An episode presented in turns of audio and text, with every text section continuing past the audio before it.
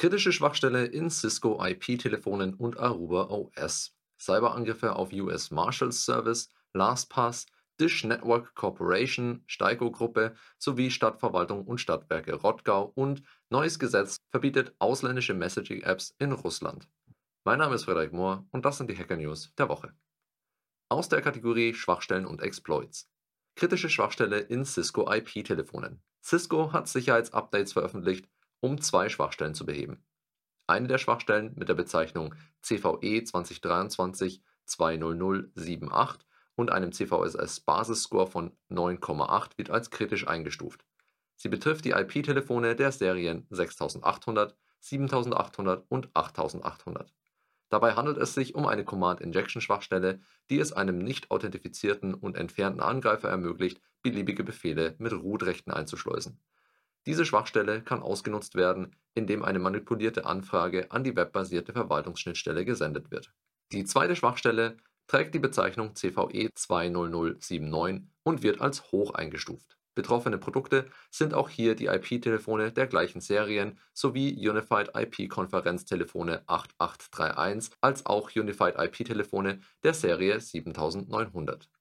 Es handelt sich um eine Denial-of-Service-Schwachstelle, die es einem nicht authentifizierten und entfernten Angreifer ermöglicht, ein betroffenes Gerät zum Neuladen zu veranlassen, was zu einem Denial-of-Service-Zustand führt.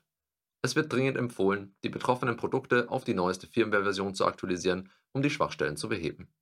Mehrere kritische Sicherheitslücken in Aruba OS. Aruba hat mehrere kritische Sicherheitslücken in Aruba OS, dem Betriebssystem für seine Netzwerkprodukte, entdeckt und Patches veröffentlicht, um sie zu beheben. Diese Sicherheitslücken können es einem Angreifer ermöglichen, auf einem System Code aus der Ferne auszuführen, ohne dass sie sich authentifizieren müssen. Die Schwachstellen wurden aufgrund von unauthentifizierten Befehlsinjektionen und Buffer-Overflow-Schwachstellen in mehreren Aruba OS-Prozessen entdeckt. Mehrere Produkte, einschließlich der Aruba Mobility Conductor (ehemals Mobility Master), Aruba Mobility Controller, WLAN Gateways und SD-WAN Gateways, sind von diesen Sicherheitslücken betroffen wenn Angreifer diese Schwachstellen erfolgreich ausnutzen, können sie beliebigen Code als privilegierter Benutzer auf dem betroffenen System ausführen. Dies wird als sehr schwerwiegend angesehen und hat eine Gesamtbewertung von 9,8 von 10 auf der CVSS V3 Bewertungsskala. Um die Schwachstellen zu beheben, sollten Aruba-Nutzer ihre betroffenen Produkte auf die neueste Version aktualisieren Zusätzlich kann das Aktivieren der Funktion Enhanced PAPI Security oder PAPI Security mit einem nicht standardmäßigen Schlüssel helfen, das Ausnutzen dieser Schwachstellen zu verhindern. Es ist wichtig zu beachten, dass einige ältere Versionen von Aruba OS und SD-WAN-Produkten ebenfalls betroffen sind und nicht mehr von Aruba unterstützt werden. Daher müssen Nutzer dieser Produkte prüfen, ob die Geräte ausgetauscht werden sollen. Aus der Kategorie Hackergruppen und Kampagnen. US Marshals Service gehackt. Medienberichten zufolge hat die amerikanische Strafverfolgungsbehörde US Marshals Service einen Hackerangriff erlitten. Sensible Informationen wie Gerichtsverfahren, Verwaltungsdaten und personenbezogene Daten, die Gegenstand von Ermittlungen des Marshals Service sind, waren durch den Cyberangriff gefährdet. Am 17. Februar wurde bei einem Ransomware-Angriff festgestellt, dass Daten entwendet wurden. Obwohl das Zeugenschutzprogramm nicht betroffen war, ist der Vorfall ernst zu nehmen, da wichtige Informationen der Strafverfolgungsbehörde betroffen sind. Trotz des Hackerangriffs hat der Marshal Service eine Lösung gefunden, um weiterhin arbeiten zu können. LastPass erneut angegriffen. Die Passwortmanager-Software LastPass wurde erneut Opfer einer Cyberattacke. Der Angriff wurde in zwei Phasen durchgeführt und nutzte gestohlene Informationen aus einem früheren Angriff sowie aus einer Datenpanne eines anderen Unternehmens. Auch eine Sicherheitslücke in einer anderen Software wurde ausgenutzt, um den Angriff zu koordinieren. Der Angreifer hatte es auf die Cloud-Speicherumgebung von LastPass abgesehen, er konnte dank gestohlener Zugangsdaten auf die verschlüsselten Cloud-Speicher zugreifen. Allerdings benötigte er Zugriff auf den Heimcomputer eines Mitarbeiters, um an die Entschlüsselungsschlüssel zu gelangen. Dazu nutzte der Angreifer eine Sicherheitslücke in einer anderen Software aus, um eine Keylogger-Malware zu installieren und das Masterpasswort des Mitarbeiters zu stehlen. Mit diesem Passwort konnte er dann auf die digitalen Schlüssel zugreifen und somit auf die verschlüsselten Cloud-Speicher. Obwohl die Sicherheitskontrollen von LastPass den Angriff nicht sofort erkannten, wurden sie letztendlich durch AWS Guard Duty Alerts auf das anormale Verhalten aufmerksam gemacht.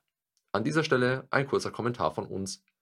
Der Angriff auf LastPass zeigt erneut, dass sich in Zeiten von Homeoffice Anforderungen an die IT-Sicherheit geändert haben. Neben der Sicherheit der IT-Infrastruktur von Unternehmen ist es auch unerlässlich, private und berufliche Arbeitsgeräte regelmäßig zu aktualisieren und zu schützen. In unseren Sicherheitsschulungen vermitteln wir nicht nur die grundlegenden Sicherheitspraktiken, sondern auch die Bedeutung von Updates auf IT-Systemen sowie auf persönlichen Geräten.